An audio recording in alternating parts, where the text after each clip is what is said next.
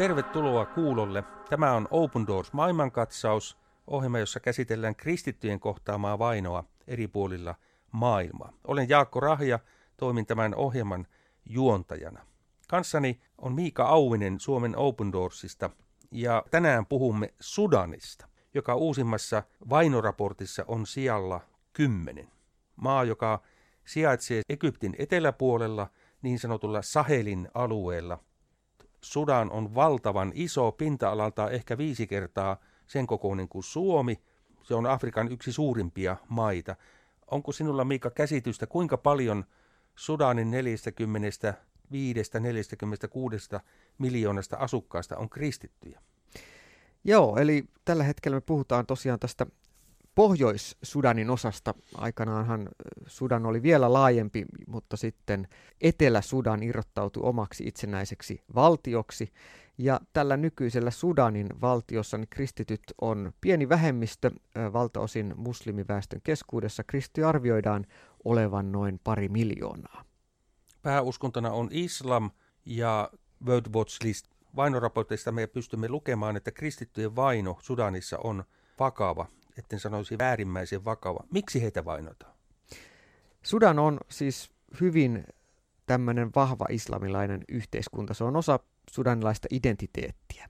Ja sen asema suhteessa hallintoon on, on vaihdellut vuosien varrella. Eli kristittyjä on vainottu hyvinkin ankarasti tuossa 2010-luvulla sitten hiukan tilanne helpottui ihan tässä vuosina 2021 ja 2022.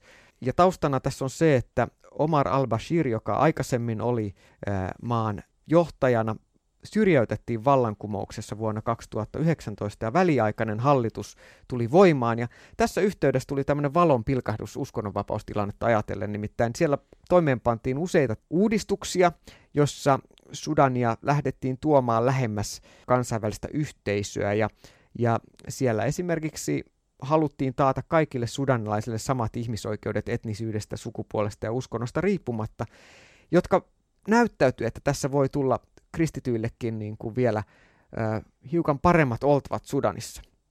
No, suuret protestit aiheutti kuitenkin pääministeri Abdallah Hamdokin eron tammikuussa 2022, ja tällä hetkellä vuonna 2023 keväällä, kun tätä ohjelmaa tehdään, niin Sudanin pelätään palaavan edellisen presidentti al-Bashirin aikaiseen autoritääriseen tilaan. Ja tämä, tämä nyt romuttaisi kyllä tämän paremman kehityksen, ja sen takia, kun vuonna 2022 Sudan oli jo siellä 13 World Watch-listalla, eli, eli oli tippunut vähän alemmas sieltä sieltä neljä, jossa se muun muassa vuonna 2018 oli, niin nyt vuonna 2023 Sudan on jälleen siellä kymmenen. Eli, eli tämä tilanne on, on mennyt taas heikompaan suuntaan kristittyjen kannalta. Mainitsit tuossa pari pääministerin nimeä. Mm. Siitä tuli mieleen, että näin rukousaiheena tärkeää on varmasti muistaa ja rukoilla myöskin näiden johtajien puolesta, että vaalien ja muiden tapojen kautta sinne johtoon tulivat olisivat mahdollisimman suopeita kristittyjä kohtaan. Ajattelen nyt vaikkapa Nigeria, jossa oli äskettäin vaalit, mm. presidentinvaalit.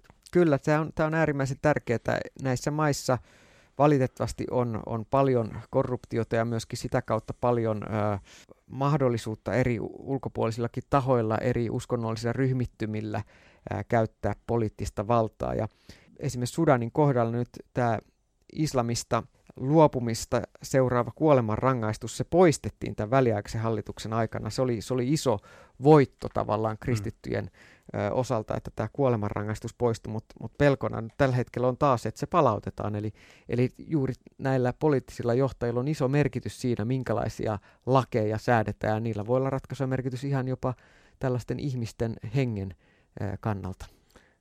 Sudan on tässä Open Doorsin vainoraportissa välillä ollut kymmenen huonoimman maan joukossa ja välillä sitten sen ulkopuolella ja nyt siis sijalla kymmenen.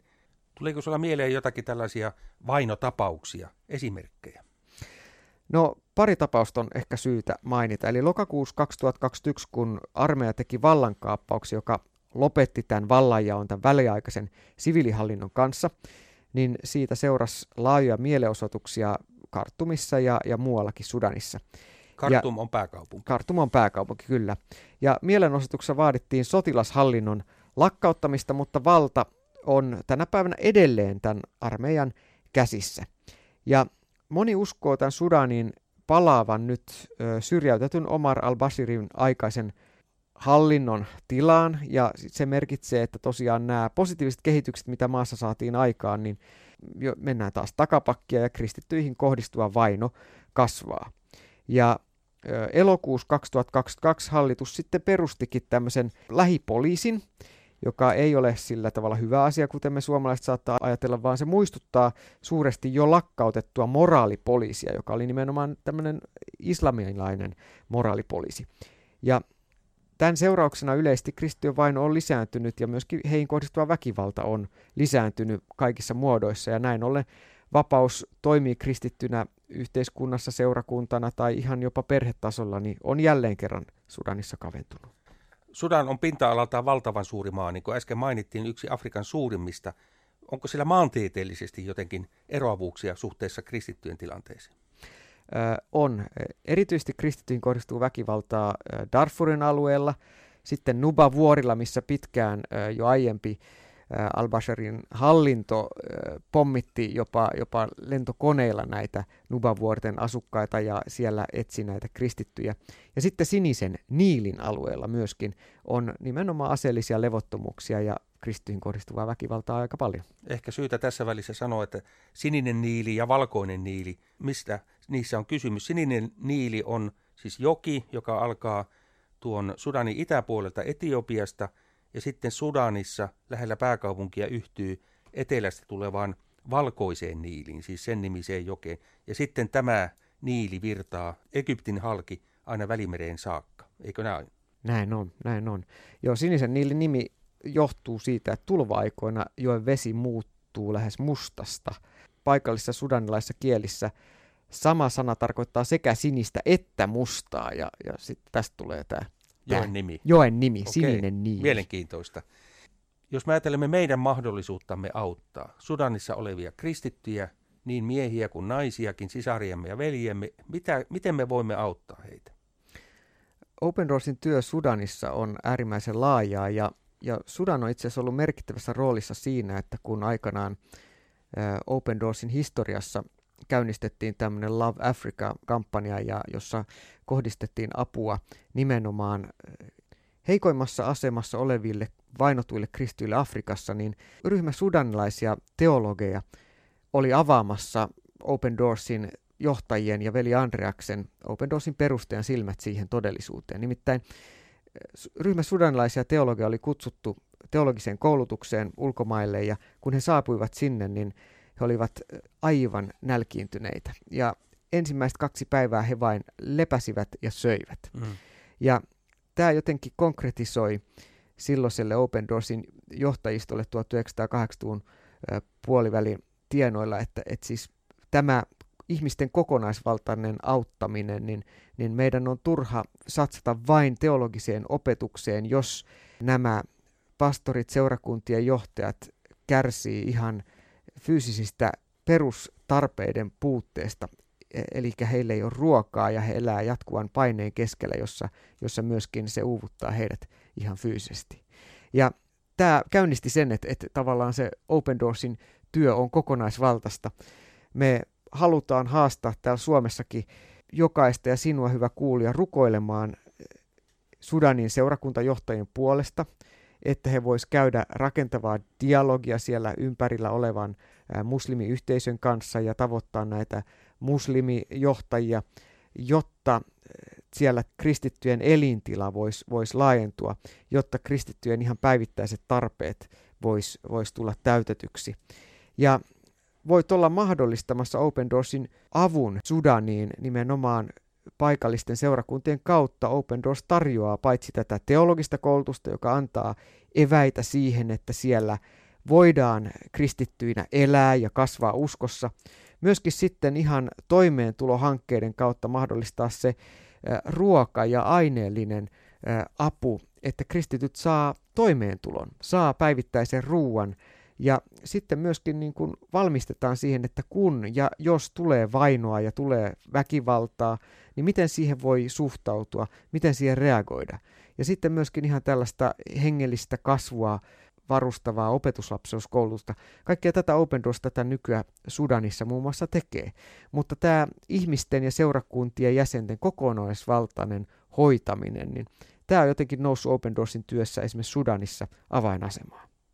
Aivan, kokonaisvaltainen auttaminen, se on Open Doorsin ikään kuin avainasia. OpenDoors.fi sivustolla löytyy lisätietoa Sudanista ja myöskin siitä, että miten heitä voi auttaa. Kyllä.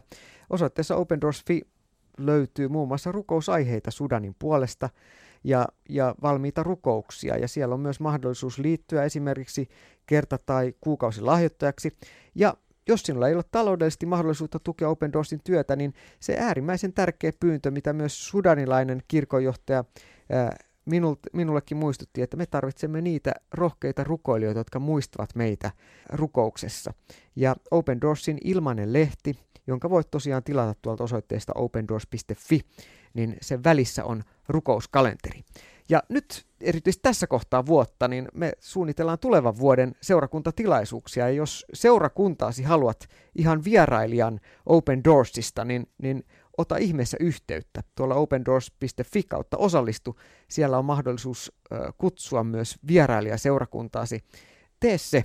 Me mielellään tulemme ja ihan kasvotusten kerromme Open Doorsin työstä ja, ja myöskin rohkaisemme niillä todistuksilla, mitä, mitä eri puolilta maailmaa Open Doorsin työn äärellä saadaan vainotulta kristityiltä. Kiitoksia Miika sinulle, kiitoksia kuulijoille. Tämä oli tämänkertainen Open Doors maailmankatsaus.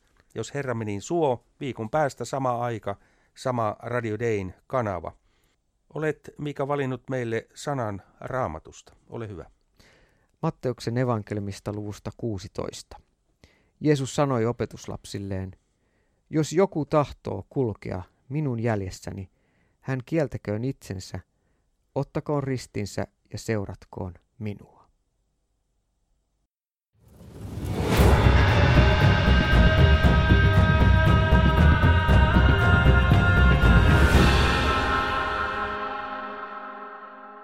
Kiitos, että kuuntelit Open Doors maailman katsausta ja haastan erityisesti näin pääsiäisaikana rukoilemaan myös kristittyjen puolesta, jotka elävät väkivallan ja hyökkäysten uhan alla.